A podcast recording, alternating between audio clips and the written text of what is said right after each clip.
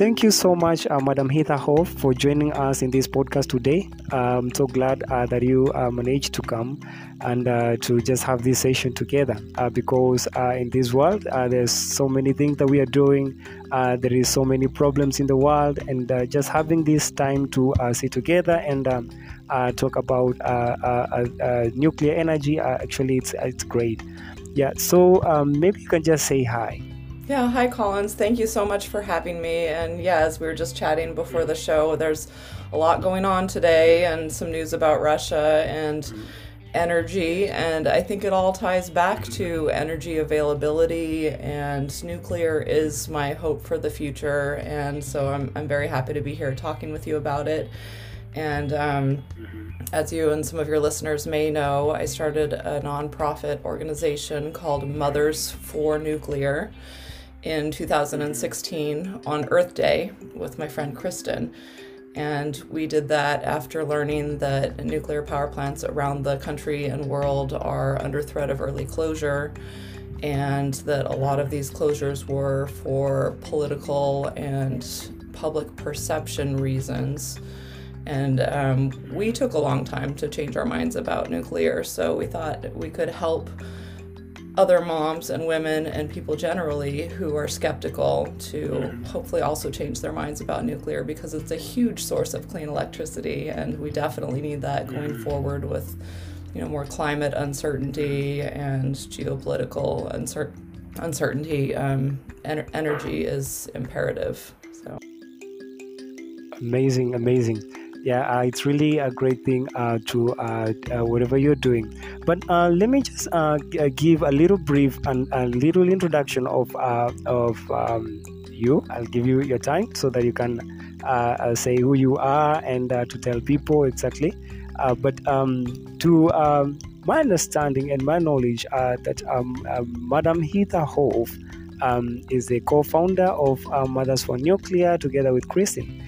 And um, um, for twenty years, uh, she has worked as an operator uh, in Diablo Canyon, actually uh, working as a reactor um, operator uh, uh, for twenty years. And also uh, later on now, uh, currently she's um, uh, working uh, working uh, the same same facility uh, as a writing, um, writing um, you know, the operations every day. So uh, when you talk about uh, when when people actually um, um, look, I mean, uh, when people wonder what happens in a nuclear facility, how is it run?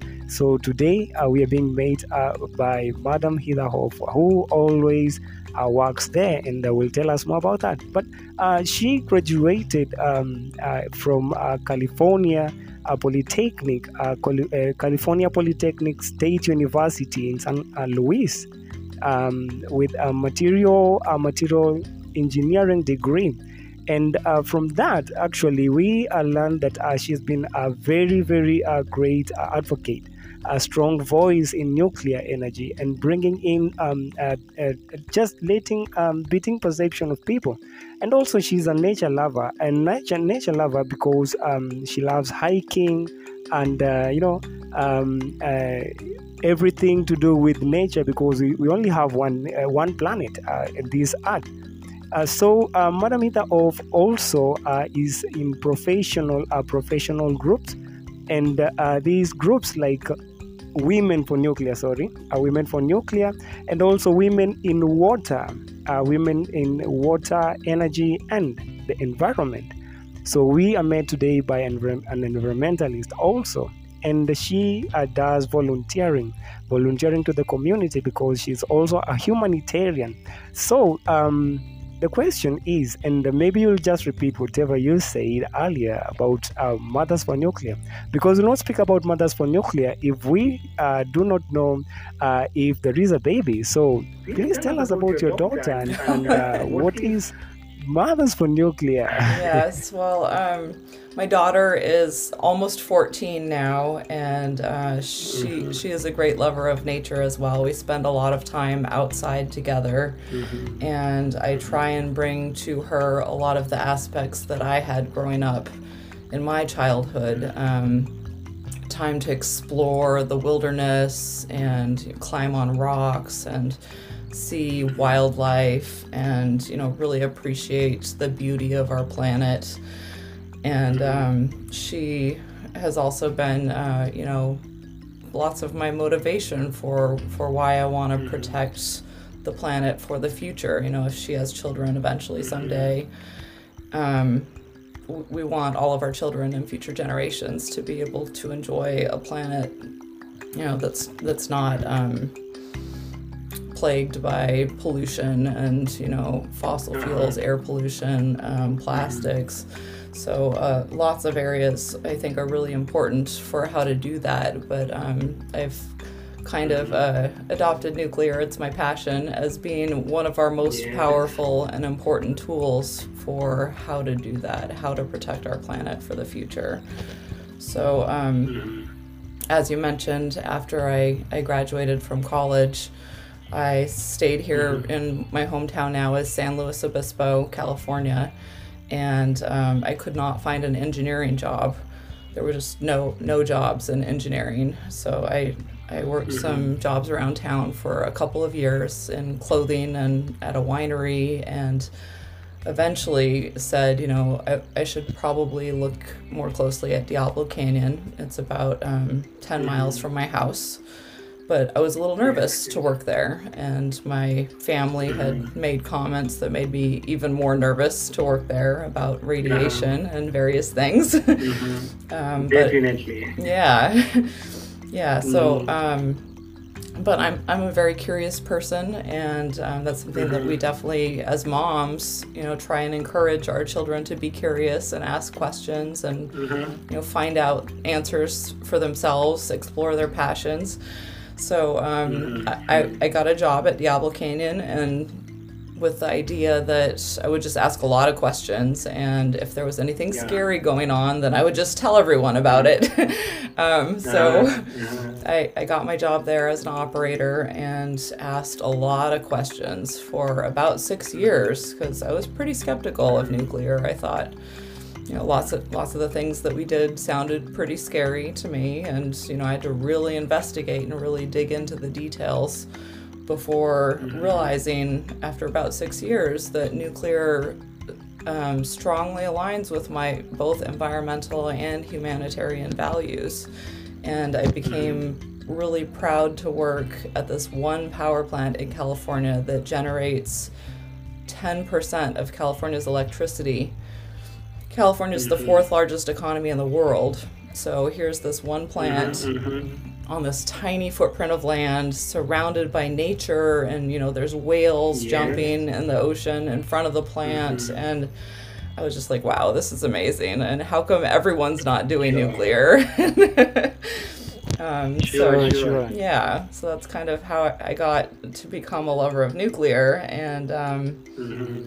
when my company announced that they were going to shut down the plant early, that's when I really started questioning, you know, not, not only like how come isn't everyone doing this, but why are we shutting down a perfectly good source of clean energy? And when I, I realized all of the, the things that go into that, the, you know, public perception, I, I felt like I had to do something about it. So that's when I started Mothers for Nuclear. Yeah, sure. Yeah, and uh, actually, uh, whatever you've uh, spoken, um, it's uh, more like, uh, you know, like um you know we've been with um Generation Atomic and, and Atomic Ambassadors, ambassadors. Mm-hmm. and uh in Atomic Ambassadors uh we say I'll give the story uh the story behind uh behind you uh, a story behind um maybe Diablo Canyon. Mm-hmm. So you've given the story behind uh you and uh Diablo Canyon.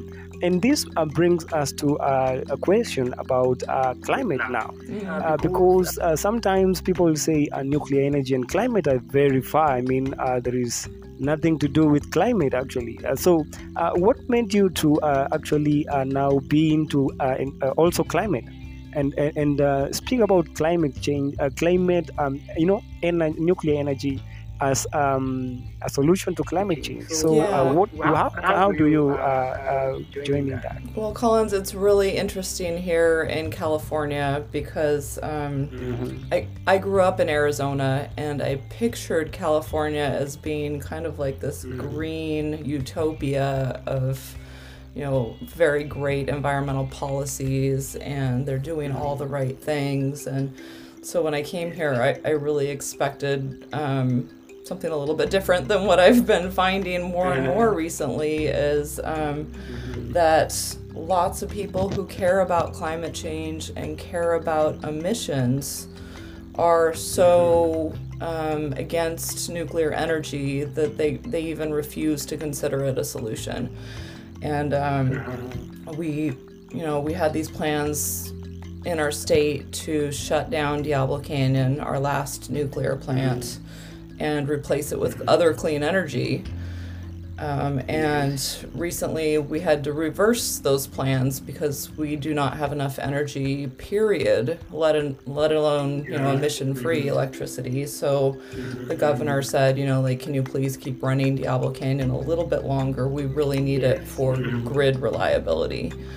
But so many people here still talk about we need to replace Diablo Canyon eventually with renewables. Mm-hmm. And as someone who cares about the climate and emissions, I, I want more of all of the clean energies. Like, we shouldn't be replacing yeah. one clean energy with another. I want our new mm-hmm. renewables to replace fossil fuels. Mm-hmm. So mm-hmm. um, it's it's a bit of a challenging conversation here in California when, you know, so many people that I picture as being like me, people who care about the same things, mm-hmm. um, are mm-hmm. pretty strong advocates of re- renewables only, and um, mm-hmm, mm-hmm. sometimes don't recognize the challenges that come along with renewables in terms of their in- intermittency mm-hmm. and how hard it is to store electricity. You know, batteries don't work very well, and mm-hmm. pumped hydro is, yeah. you know, like, has a lot of impacts just from making big lakes, and um, you know, lots of environmental mm-hmm. groups want to take dams out, not build more dams. um, yeah. So yeah, there's there's a lot of challenges with renewables, and I just hope that we can be honest going forward about what the absolute best solutions are for um, reducing emissions and hopefully addressing climate change. Wow, yeah, that is great. Um, you know, you've given a, a complete picture uh, of uh, whatever, you know, like uh, climate science. Many people uh, they say uh, it doesn't uh, rhyme with uh, nuclear, nuclear energy, but uh, you've uh, given us and, and showed us. Uh, and on one thing, uh, somebody might ask, um, does uh, nuclear energy, for example, uh, you said radiation at the beginning, uh, radiation. So uh, do you think Diablo Canyon, like, for example, uh, because you've said about nature and how it is outside, uh, because uh, uh, we've seen uh, uh, wildlife, actually, you said whales, you've seen uh, they're very, very, very, I mean, it's something, it's, I mean, it's a very beautiful place. Yeah. So uh, what can you tell uh, tell people, and especially environmentalists and traditional environmentalists uh, who say um, nuclear energy and, uh, uh, you know, like being nuclear, near a nuclear power facility is very um, harmful mm-hmm. uh, to you, to the, uh, the uh, you know, everything to do with the environment. Yeah. So uh, what can you tell them? Well, first, I like to say that um, our industry hasn't done a good job of talking about this.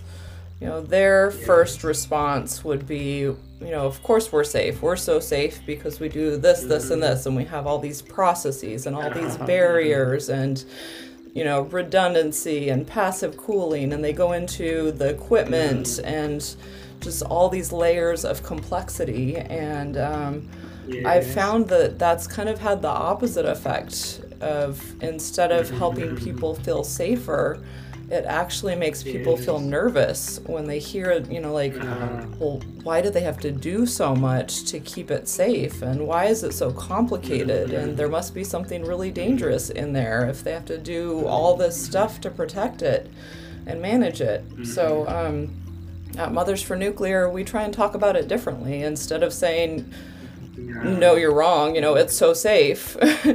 We say, yeah, it's, sure. it's pretty scary, isn't it? Like, radiation is scary, and I used to be very scared about lots of things, you know, radiation-wise. And, you know, I was the first ever pregnant operator at Diablo Canyon. And wow. even then, you know, for, fourteen years ago, I was pretty nervous about, you know, going in certain areas. And um, a lot of that for me has taken a really long time to shift. And it's, it's really hard to get comfortable with the idea that these low levels of radiation really aren't harmful. And um, sure. so it, I just think it's really important that um, as humans and as mothers, we acknowledge those emotions first, and we empathize with people, other people who are scared of radiation, because we can, we, we know what that feels like, and that is scary. And then we say, well, here's what we learned, and here's how long it took us to change our minds. Hopefully we can help yeah, you change sure. your mind more quickly, you know, not take sure, six years. Sure. But um, yeah, so it, there, there's a lot of things about um, radiation specifically, and then some other mm-hmm. things about nuclear also that just sound scary. And yeah. um, after we talk about those emotions, I think it's important to say, you know, like, we can pivot. We're, you know, rational human beings also, as well as emotional, and we can pivot to data and facts and really look at um, what are the cause of any negative impacts that have happened, like at Fukushima. Um, did the did the plant hurt anyone? Not really. Um, when we panicked and we evacuated people, we we caused damage, but that was a human decision. That was an overreaction to basically radiation. It's a, an over overemphasis, you know, on our fear of radiation that caused us to make a bad decision. So, um, you know, so fear of nuclear is dangerous, but not nuclear itself. Uh-huh. Yeah, uh, that is great uh, because, you know, like, um, especially in Africa, people just uh, refer to um, uh, nuclear bombs, will refer to uh, nuclear waste. Mm-hmm. And, and uh, you know, you know you, you, you, we bring in the message and uh, just letting people to um, and know and understand uh, that all this, uh, I mean, it's already, uh, for example, there is nuclear safety, and also uh, regarding the West, that uh, what about it? Uh, you know, like uh, Paris always says, what about it? Uh, because it's shielded, uh, the technology is there to protect it. And and uh, what is, uh, specifically, uh, for example, um, Mothers for Nuclear, I saw um, uh, just this week, uh, Maddie Healy, mm-hmm. uh, the uh, one who speaks about, um, uh, is it called? And clean nuclear deal. Yes. Uh, also went uh, to a, a, a um, you know, waste storage facility, dry casks, mm-hmm. and, and now uh, with her belly, I mean, um, she's uh, very uh, beautifully pregnant, and yes. uh, she uh, was uh, leaning over the, the, the dry cask. Yes. And uh, you know, somebody might ask, is that baby safe? And Mothers for Nuclear, how do you change these perceptions? Well, I would say, like, that makes me a little nervous, you know, just seeing that. Mm-hmm. And so I can understand why people would question that. You know, like I said, I was the first uh-huh. pregnant operator at Diablo Canyon, and um, uh-huh. during that time, I was pretty nervous about that. And, um, yes. you know, I don't have any pictures of me in the plant, you know, uh-huh. like close to nuclear waste. Uh-huh. with my belly, yes, um, because I didn't, I, I refused to do that. I was too nervous mm-hmm. about that. I have some pictures of me on, on our simulator, you know, which is uh, uh-huh. a re- replica of the control room where we go down and we practice um, every five mm-hmm. weeks, you know, doing events and responding to failures. And mm-hmm. um, so I have some pictures of me waddling around in the simulator uh-huh. with my pregnant mm-hmm. belly. But um, yeah, just, uh, It, it took even longer for me to feel more comfortable that even, you know, just taking a pregnant belly to a dry cask storage and the amount of radiation, mm-hmm. you know, most of it gets shielded by the concrete, and then the, the small yeah. amount that comes out is just not going to do anything um, damaging to human health, whether, you know, a human, uh, an adult or a baby. And, um, mm-hmm. yeah, so... It, It, I think that's, you know, a great and powerful image to demonstrate Um, yeah, just it it's doesn't make sense to our brains. And um, yeah, so I, I, I like things that make people question their assumptions, and um, I, I love how Maddie's doing that. And another thing that we do at Mothers for Nuclear is um, we have a, I don't think I have one in here, but I have a radioactive necklace that I wear that actually has a little bit of uranium glass in it. And um, so I, I wear this around my neck, and I can use an ultraviolet light to light it up and show people, like, here's my radiation right here, you know, right on my chest. And um, you, you might feel scared by that, but, you know, I've talked to the experts, you know, um, radiation protection professionals who know what type of radiation it is and how much it is and whether it's blocked by my skin or clothing, and um, just that there, there's no impact from me doing that. So it, it's really, you know, been interesting to see certain people's reactions to that. um, I was yeah, at yeah. I was at a public meeting recently, and you know pointed out that I was I was wearing this necklace, and another woman got up after me to, to give public comments, yeah. and she said, "I'm mad. I am so mad at that girl yeah. with the radioactive necklaces." Like, and she was just she was so upset, and um, uh. yeah. So it, I think it just it helps to talk to it. I, I, I went up and talked to her after the meeting and like showed it to her and let her touch it, and she was kind of nervous, and she had family that had died of cancer, and she had had cancer, and so um, you know there's a lot of connection between radiation and cancer, and um, yeah. so I shared with her that you know one of the things that I learned that helped me feel better about it was learning about nuclear medicine and how radiation has actually mm-hmm. cured so much cancer, and it's mm-hmm. saved so many more lives than it's harmed, and yeah, um, how amazing that is, wow. and something to be celebrated. Yeah, sure. Uh-huh. Yeah, uh, that is advocacy in another level, uh, because uh, you having uh, the necklace, uh, you know, it's a meeting. You say uh, a, a, a uranium, actually, uh, it's a meeting. So you are putting it on your chest mm-hmm. and uh, just letting people to not be scared of it, because, I mean, if it were scary like that, um, uh, you would not have put on that. So yes. uh, it's very, very great. Uh, uh, that you're doing ad- advocacy, I mean, uh, in, in like like that. And also, um, maybe uh, what what can local groups? Uh, and before that, uh, maybe I can ask, um, how does it? How is it uh, in a nuclear facility like um, in Diablo Canyon, for example? Uh, you've been there.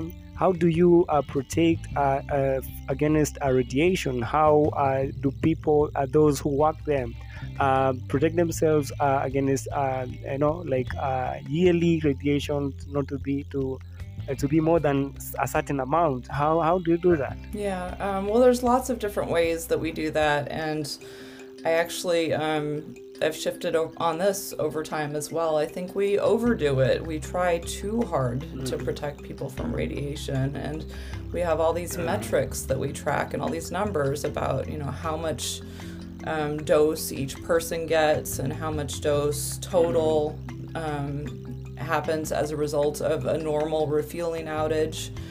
And um, mm-hmm. you know, we track those across our whole industry, and we compare ourselves yeah. to other plants to see how we're doing and mm-hmm. who can get the lowest. It's like a big competition. And um, I think we spend, um, I mean, it, it's great that we're so careful about it, and that's one of the things that has made nuclear the safest, is that we are so yeah. careful, and we have all these ways to manage it, and that's great, but I think we talk about it a little bit too much, and we spend a little yeah, bit sure. too much money on it, like, um, we're just like a little over the top, and we haven't quite learned yet as an industry when enough is enough. So um, my, my hope for the future is that we can step that back just a little bit and like not get rid of it. You know, we want to stay safe, keep our safety practices, but um, maybe just tone it down a little bit. yeah, yeah, sure. yeah, yeah. Um, uh, that's uh, that is great. Um, and you know, for example, uh, people outside, uh, there are those who've done, uh, you, uh, have done, uh, have studied nuclear energy. Uh, nuclear science and technology, uh, those who are simply environmentalists studied environmental science, and then you're boom in uh, nuclear. Mm-hmm. And then, then you're those uh, maybe for example in uh, communication, and then you're in nuclear. Um, how how uh, possibly can uh, these voices, all of these voices, now come together and uh, bring in a very strong case for nuclear, so that uh, people will not uh, fear? And and maybe because uh, uh, uh, to that, um, uh, there are others when they'll just uh, turn off when you're just now speaking about um, you know the statistical data and so on and so forth. Uh, but, uh, you know, because nuclear energy is actually more of data and, uh, you know, calculations. Yeah, sure. So how, how can we tone down all of these into a very digestible information, and these local communities to um, uh, stand up for the science? That is such a hard question. And I think it's so complicated because, um, well, uh-huh. first of all, I guess I'd say I think there's tremendous power in being for something. You know, like instead of, you know, Mothers Against Drunk Driving, which is a great group, but it's really easy for everyone to say, like, yes, we're against this, and here's what we're going to do about it. Mm-hmm. Um, mm-hmm. So, but like to be for something, there are so many reasons that nuclear is the right answer. And I think I also like to say that no matter who you are and what you care about, nuclear's the right thing. Yes. Like there's so many different angles yes. to approach it from, you know, mm-hmm. from energy poverty and security to climate mm-hmm. to, um, you know, l- land usage and um, mm-hmm. raw materials uh, that go into it, and mm-hmm. just uh, just so many reasons. Um, economics, you know, really great jobs. I have an amazing job mm-hmm. at Diablo Canyon, and it pays really well. Mm-hmm. And um, mm-hmm. so I just feel like, as a nuclear advocate, mm-hmm. that um, we need all the voices. We need all the people mm-hmm. who support nuclear for whatever their reason is, to share that, yeah. and they will find others who care about the same things as them, who are like, oh yeah, that makes sense. For me um, and Mothers for Nuclear, we, we largely hope to reach other mothers and women who also care about climate change mm-hmm. and kind of get them to, you know, recognize mm-hmm. the value of this incredibly powerful source of clean energy. And um, sure. yeah, so we, we just need all the voices speaking out, no matter, you know, how extreme or how meek. They're all going to find different people who agree with them and follow them, and hopefully can support nuclear energy. Well, sure. Uh, and I remember um, uh, uh, in the year twenty twenty-one, uh, while I was uh, from Berlin. And uh, all I, I could, I could, uh, you know, like uh, connect with uh, was, um, you know, like uh, uh, telling the people that I was uh, around at home, at home mm-hmm. about Mothers for Nuclear and other organizations. So um, Mothers for Nuclear actually got uh, my mother. So she said, "Oh, how? How is it? I mean, Mothers for Nuclear." So she was wondering. Yeah, and, and, and, and that is something that is fascinating, uh, just to let even others, uh, even more women to be in nuclear, uh, just like uh, Women in Nuclear is doing, and even letting um, uh, more mothers in nuclear. Yes. And, and uh, something that I can I, I can ask um, is about renewable energy, because you find out that uh, the world... Uh, say the mining industry is the second mm-hmm. emitter, I mean, of uh, you know, like pollution, you say. So um, the majorly you find out that is from uh, you know, I don't want to mention countries, like of course maybe China. China is uh, you know, produces about a third of uh, I mean a third of uh, of the of the country. China is um, you know, there is mining, and uh, let's not go into coal because mining is every day. Yeah. But um, most of it is mining so that we can have renewable energy. So that's the, the irony. So uh, uh, what, what is your view on renewable renewable energy? Renewable energy. Yeah, well, um, like a lot of issues that we talk about at Mothers for Nuclear, we like to start with storytelling. Mm-hmm. So I grew up uh-huh. in a mining town in Arizona, Miami, Arizona. And um, Globe uh-huh. is right right next door. My mom still lives in Globe, Arizona. Globe was named after a globe of silver that was found in the mine. And um, so largely now it's a copper mining town. and my scenery in Globe, you know, it wasn't like Diablo Canyon, like beautiful hillsides and the ocean and like clean. My, my um, scenery growing up was tailings piles and mining waste, and um, in, you know, windy days it would blow and we would just breathe it. And I grew up playing in polluted creeks, you know, that have the tailings just flowing in them continuously. And um, I, I think there's a lot of impacts from all of mining, and I hope that um, we gradually find, you know, more techniques to do it in a less impactful way. But, um, you know, in the meantime, and forever, I guess, we, we should find we should use um, we should find ways to use as few resources as possible, get the biggest bang for our buck, mm-hmm. kind of. And that's what I like about the idea of uranium mining. You know, while that's kind of scary, and there's mm-hmm. been, you know, some issues with um, abuse of native land and stuff in the past, and and that's mm-hmm. not good. Um, In general, uranium is a hugely energy-dense source of fuel, so it takes less overall mining to get like a bigger amount of energy from it. So um, I guess what I would say about renewables and going forward is that I just hope that we can honestly look at the impacts of all of these choices across a spectrum of things that we care about. You know, not just climate change and energy availability, yeah, raw materials, where they come from, how they get mined, how much of the mining we have to do to get a certain amount of energy. And, um, you know, I've been reading this book, um, Cobalt Red. It's about uh, cobalt mining in the Congo and um, how much that is needed to su- supply our, our lithium batteries, our rechargeable batteries um, for... You know, not just devices, but um, you know, car batteries, electric cars, and of which I have one. I have an electric car, and um, so wow. I, I want. I, I hope that lots of groups will pay attention to, you know, analyzing and trying to figure out the best way forward to do, you know, the least impactful solutions. And I don't know if electric cars is the best way to do that, or if, you know, manufacture, doing clean manufacturing of synthetic fuels might be something that, you know, we haven't really looked at enough.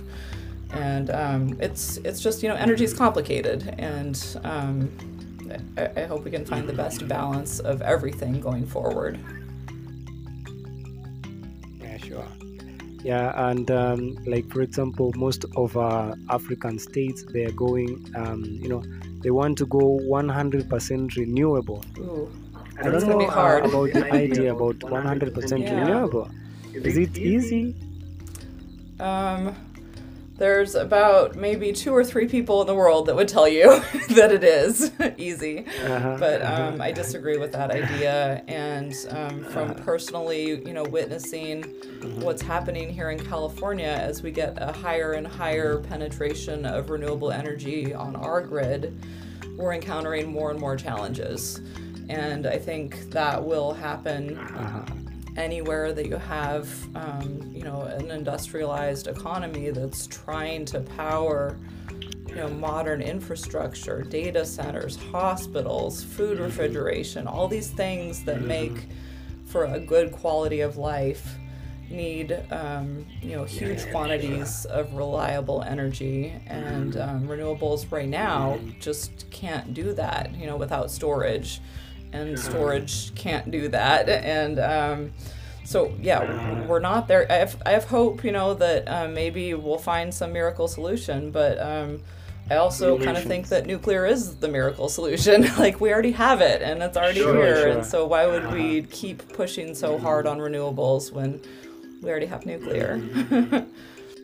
and and uh, I saw um, Mothers for Nuclear actually. Um, uh, And there is a page uh, that is written in Germany. Actually, I thought you were from Germany at the beginning. Uh, I thought you were from Germany. Yeah. And and, and, and speaking about Germany, uh, there is, uh, you know, they phased out nuclear so that uh, they can uh, concentrate uh, majorly on renewable energy. Yeah. Uh, but but uh, uh, for me, I believe uh, actually nuclear energy can uh, should be uh, in the picture uh, of uh, a just transition so that we can decarbonize uh, by, by the year twenty fifty. Uh, and um, Germany's decision uh, might even paralyze some of the oper- of, of, of the decisions uh, Africans might have. Yes. So, uh, what, what is your view on this? Um, I mean, the German uh, Germans uh, transition to clean energy, of course, but uh, yes. through only renewables. So I don't know. I, I am so sad for them right now, and sad for the world mm-hmm. because they're making a decision that mm-hmm. affects a lot of other people. You know, they. They voluntarily sure. chose to shut down a pretty great nuclear program that they had and, uh-huh. um, you know, increase their reliance on coal and Russian natural mm-hmm. gas. You know, like, that's been a huge issue.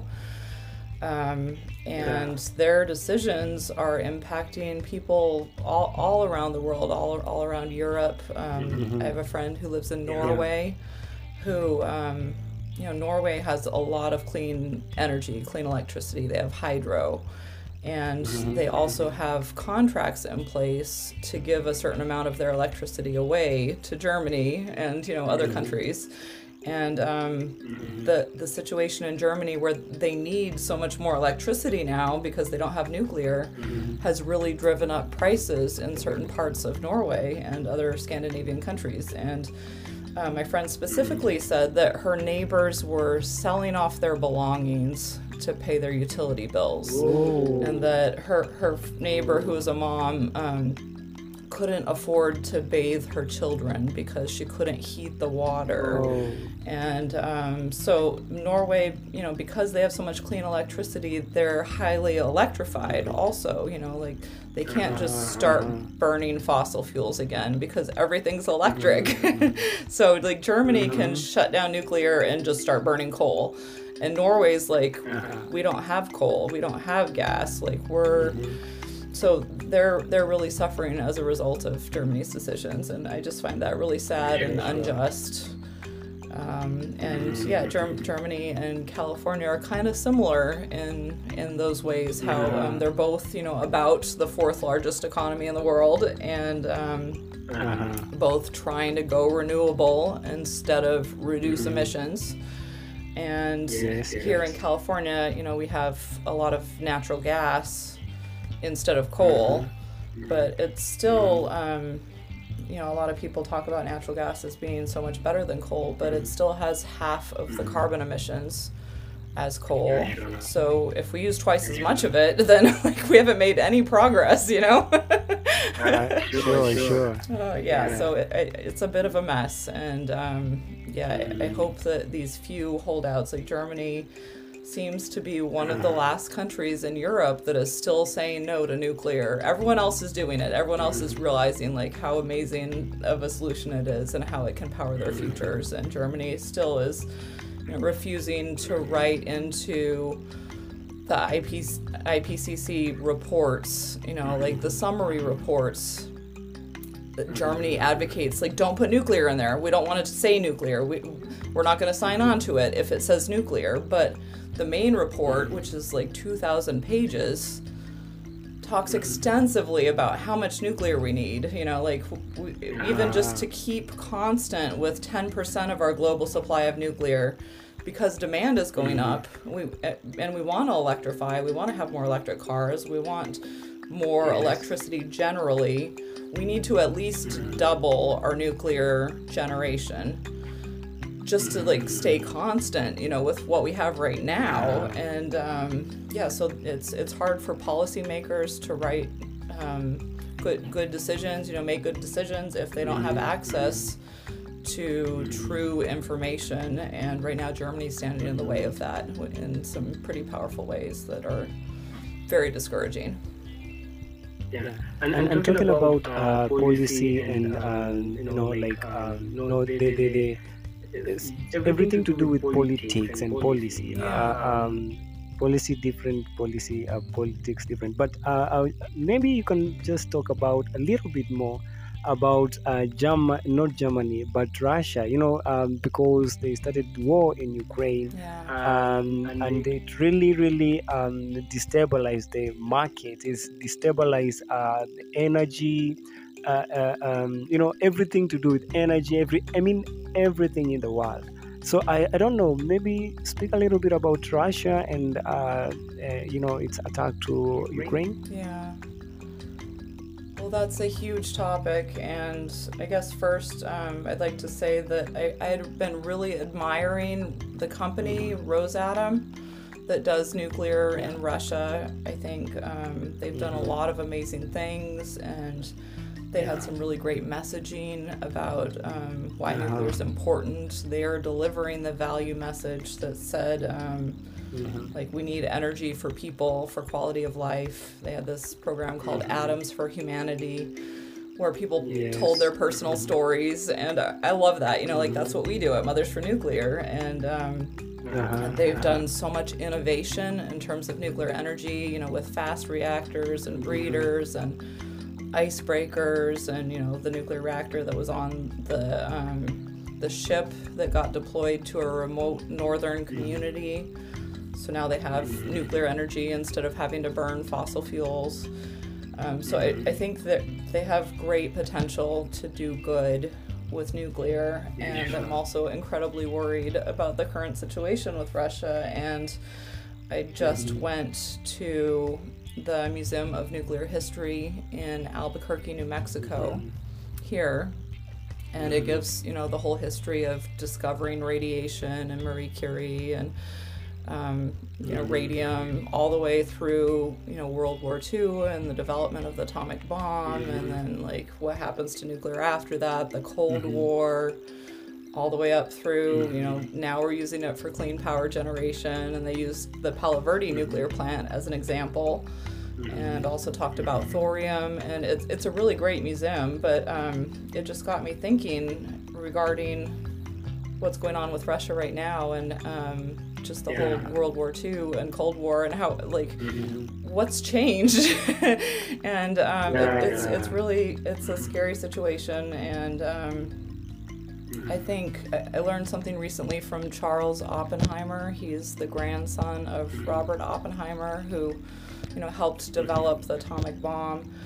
And um, Charles was talking about how uh, his grandfather was maybe not misunderstood, but like didn't quite have a chance to share his thoughts with the world regarding how to use this technology, how to transition from like world powers having nuclear bomb capability and using that as like deterrence against each other. Like, how do we transition from that to like a world where we all have, we use nuclear for cl- plentiful clean energy, and then we don't have to have conflicts over energy because like everyone's using nuclear. And um, yeah, so I, I think, I, I hope, you know, maybe we can get to that kind of utopia eventually where we don't have to invade other countries for their resources because we have enough, everyone has enough.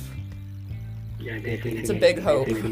so yeah it's, it's a big, big hope, hope uh, actually um, uh, and uh, hoping that uh, you know, everybody, I mean, I don't know, but we're still hoping uh, for the best. We're still hoping for the best, that there'll be world peace, and uh, everything will be fine. Yeah, and uh, this uh, brings uh, us even to, uh, I mean, something to do with, um, you know, Russia has so many, um, many nuclear uh, power, uh, power, you know, like the research reactors, so many of them. And even uh, you start with the space missions, go to, I mean, there's a Mars, and they're developing actually very quickly. Yes. And uh, and and um, this brings me to a question, and not away from Russia and and the, and the politics uh, in Russia.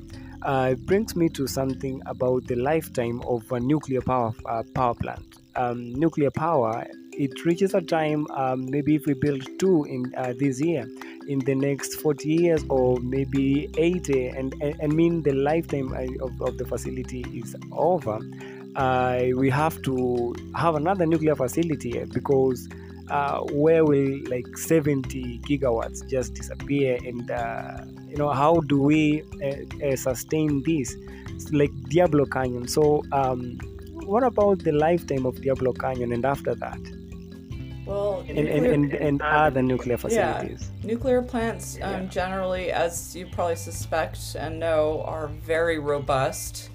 They are built to withstand all kinds of hypothetical disasters, and um, you know, maybe that's part of the reason that Russia wanted the Zaporizhzhia nuclear plant. They wanted to be there because it's like uh-huh. a fortress, you know, like it's mm-hmm. very robust. And um, yeah, same goes for Diablo Canyon. As long as, you know, mm-hmm. equipment is maintained and um, replaced, you know, it can mm-hmm. nuclear plants can can run for a really really long time.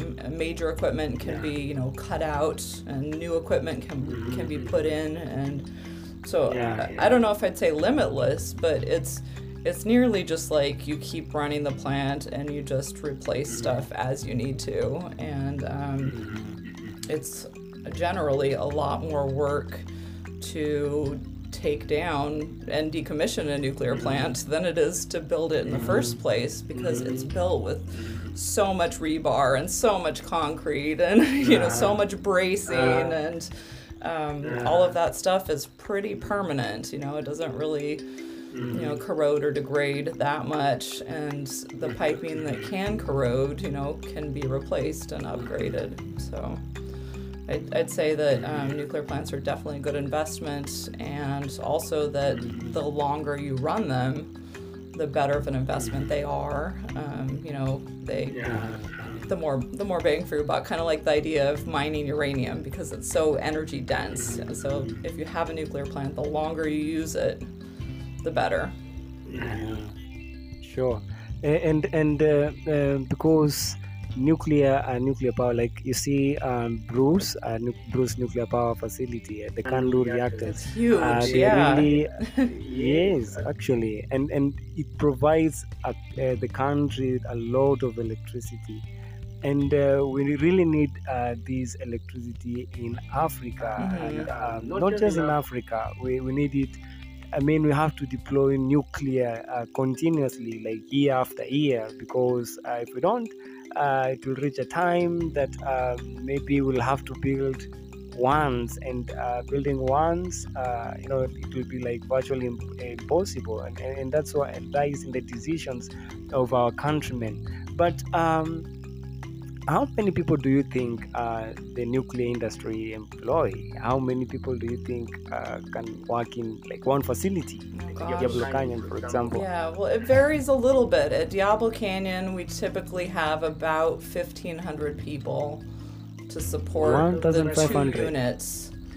Um, wow. Yeah, but other sites, you know, like Vogel just started up mm-hmm. in Georgia with a new unit.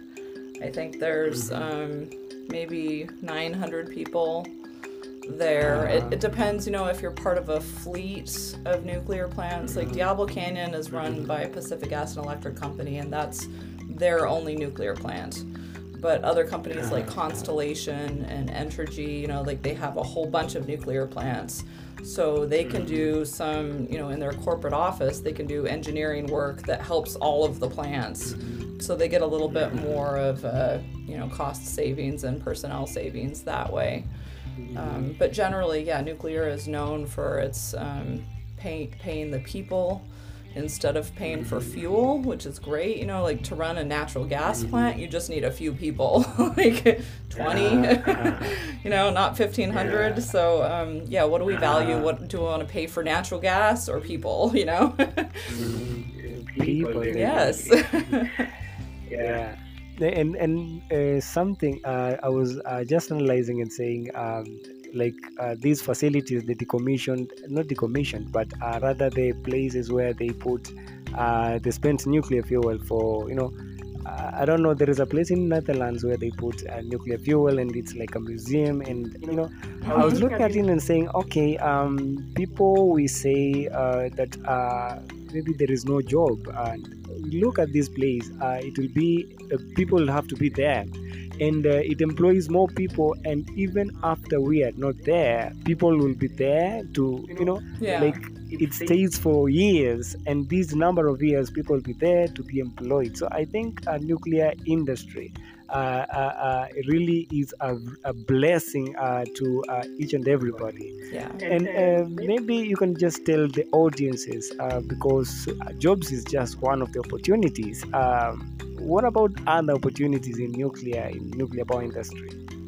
Uh, other opportunities besides power generation? Is that what you're asking for jobs? Um, um, opportunities, um, you know, the opportunities, uh, for example, uh, you know, there are others uh, who will be in uh, uh, energy, not sorry, uh, not energy, uh, medicine, of course, uh, others in um, you know, others who are in agriculture but still in nuclear. But yeah. some uh, can be in the nuclear facility. They're not engineers, yeah. but they're paid and uh, they work there. So, I mean, that is just a sample. Yeah, yeah. I don't but, know a whole lot about nuclear medicine or, you know, how, how we use nuclear mm-hmm. and radiation to sterilize uh-huh. food, but those are both really important applications of nuclear technology uh-huh. and... Um, yeah, regarding, you know, opportunities at a power plant like Diablo Canyon, it's not just operators, you know, and engineers. Um, it's, mm-hmm. you know, lots of different kinds of engineers. You know, we have mechanical yeah. and civil and electrical civil. and um, uh-huh. uh, ch- chemistry engineers and... Uh, yeah, a whole spectrum of different kinds of engineering that support um, Diablo Canyon. And then there's, you know, construction type jobs, people that come in and build yeah, scaffolding yeah. and, you know, like temporary wood walkways, you know, that um, lots of personnel use during when we have a refueling outage. And um, people that, you know, do various types of equipment upgrades, mechanics, and... Um, And, yeah, and ad- administrative staff, you know, like our janitors and our security force. And um, I-, I was just walking out to the parking lot the other day with some of our security officers, and they were, you know, grumbling a little bit about their, their jobs and just, you know, they have to work a lot of overtime. And um, they're just a little grumpy. And I was like, I just told them, you know, however bad your job is, however you feel, you know, like, you might feel like it doesn't matter, but you, every job at the station is supporting the generation of ten percent of California's electricity, and it's clean and it's amazing, and your job is valuable, you know, like no matter what you do here, because you're supporting the station. And they were just like, wow, no one's ever told us that. And they were just, they're like, oh, suddenly I have some job satisfaction, you know, like, so yeah, I think, um, yeah, every job in nuclear you can think about in a really positive way in terms of supporting humanity and our planet. Yeah, um, maybe uh, as we wrap up, as we wrap up, uh, you know, it's really a great conversation, and I really want to keep it on and on. Uh, but uh, in your experience, in your experience and um, expertise, uh, what can you tell African uh, leaders? Uh, because Africa, we want to go nuclear. Many countries, like for example Kenya. Actually, let me start with Egypt. Egypt, they uh, they're going to establish a nuclear uh, uh, uh, power plant very soon in in El Daba.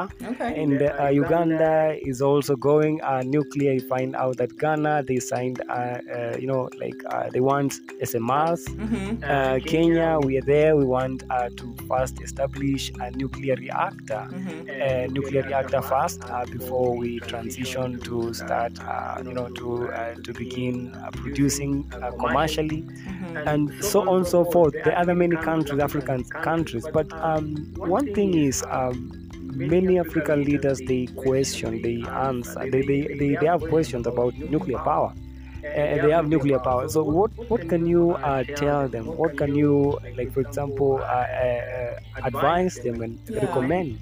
Well. Um... I don't have, obviously, any personal experience um, in that area, but uh, generally I, I learned a lot when I first started doing nuclear advocacy about, you know, the idea of an energy transition or progression from uh-huh. like for humanity in general, you know, like when you start out mm-hmm. and we're cooking, you know, indoors with uh-huh. wood and charcoal and, you know, breathing those fumes, you know, as mothers and women, we're doing the mm-hmm. cooking and mm-hmm. and then, um, you know, we get a little bit better and we start, you know, getting oil and then, you know, burning coal mm-hmm. and power plants outside our homes and uh-huh. and then, you know, eventually we, we transition to like We, we can use a little bit of wind and solar in there too, and like we just kind of keep moving up this energy ladder to mm-hmm. get like more complex but cleaner and better. And um, I would just tell them like nuclear is the top of the ladder, and the sooner you can just start mm-hmm. you know, like you go there first, you know, then you don't have to do yeah, this yeah. whole transition that Europe is trying mm-hmm. to do where we have all these uh-huh. fossil fuel plants and we're trying to get rid of them, and mm-hmm. it's hard because we don't have enough other stuff. So if we just focus on the nuclear mm-hmm. first, I just think there's huge opportunity in that, and I'm I'm so excited for, you know, a future of plentiful clean energy in Africa. Uh-huh. Amazing, amazing. Yeah, and um, many many people will, will want actually to uh, join uh, Mothers for Nuclear. Is it um, uh, open? I mean, they they, they, they, they, I don't know. Is it open for uh, yeah, of course. Even those in Africa? Yes. Of course, yeah. Sometimes we say we're mothers, uh-huh. brothers, and others. So we're welcoming of everyone. Uh-huh. Um, we don't have a membership, actually. So mm-hmm. um, we have an email list. Okay. You can yeah. sign up on our website. Mm-hmm. And like I mentioned before about how we encourage every advocate to tell their story about why they support uh-huh. nuclear for whatever their reason is, mm-hmm, uh, we like mm-hmm. to share those stories on our website. So if mm-hmm. if you have a story that you would like to share about nuclear energy, please mm-hmm. um, contact us, and uh, we, we'd love to help mm-hmm. write it up and get it out for the world to read. Mm-hmm. Amazing, amazing. And maybe the last question, uh, this is uh, maybe just out of curiosity, uh, because there is uh, you spend less time actually doing other stuff. Um, which time do you uh, get, uh, for example, to go and travel and, uh, you know, like uh, just a vacation and, you know, Uh, because I know a nuclear power facility, you, you are continuously there, you have yes. to uh, be on watch and I don't know. Yeah, well, so I used to be, when I was an operator, you know, like operators have mm-hmm. to be there all the time to run the plant. Yeah. So I did that for about eleven years, and now I write procedures for operators. So mm-hmm. I actually write the guidance that we use to run the plant. And um, it's a little bit different, you know, we can take vacation and take periods of time away. So I, I do go on vacations.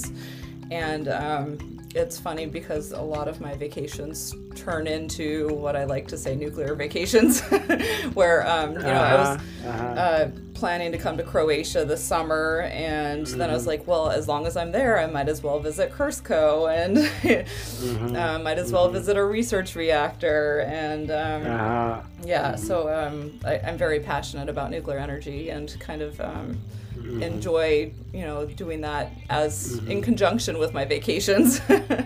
But um, sure, yeah, sure. yeah, we definitely have mm-hmm. very good benefits as nuclear workers, mm-hmm. and um, that's something that's mm-hmm. yeah, pretty great.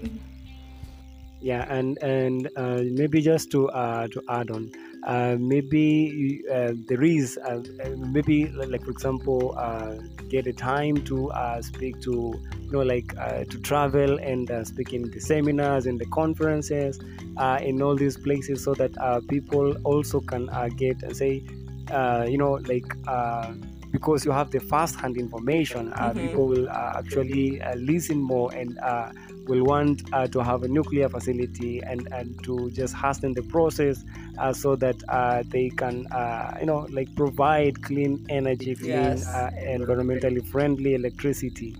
Yeah, so um, just to conclude, uh, maybe the last word that you can uh, just uh, tell, uh, like an overview and... Uh, whatever uh, you you maybe your last word to yeah. uh, the people are listening to the podcast. Yeah, well, first of all, thanks for joining us, and thanks for having this conversation, and thanks for leading us, Collins. And I love talking about Thank nuclear you. And I love traveling and um, uh-huh. talking with whoever's interested and whatever questions they have, whether they're the hard questions mm-hmm. or the easy ones, you know, like let's dig in and let's talk about it. And Um, I took a long time to change my mind about nuclear energy. I was very skeptical, and I understand how people, you know, lots of different reasons that they might be skeptical still, and um, I think it's so important to talk about it and work through those issues. And I am just so excited for, like I said, my, my vision of the future that includes a lot of clean energy from nuclear. It's just, it's my hope for the future of humanity on our planet. Wow, wow. Amazing, amazing, amazing. Yeah, yeah uh, thank, thank you so much, much uh, uh, Madam Heather Hoff, for joining us in this podcast. It's really been a great, a great uh, time uh, just talking and uh, discussing more about uh, nuclear energy. And I am looking forward, uh, later on we'll be having uh, discussions. And um, I hope that we'll find also another time so that we can have uh, one or two people so that we can uh, enrich also the conversation and, uh, you know, like I can get uh, environmentalists and uh, they'll ask uh, some hard questions, as you can say, and uh, some, you know, so I'm looking forward to, to having another conversation um, very soon. And uh, thank you so much for joining me yeah, today. Of course, you're welcome. Thank you for having me. Thank you. Nuclear Energy is the Better Podcast. Yay.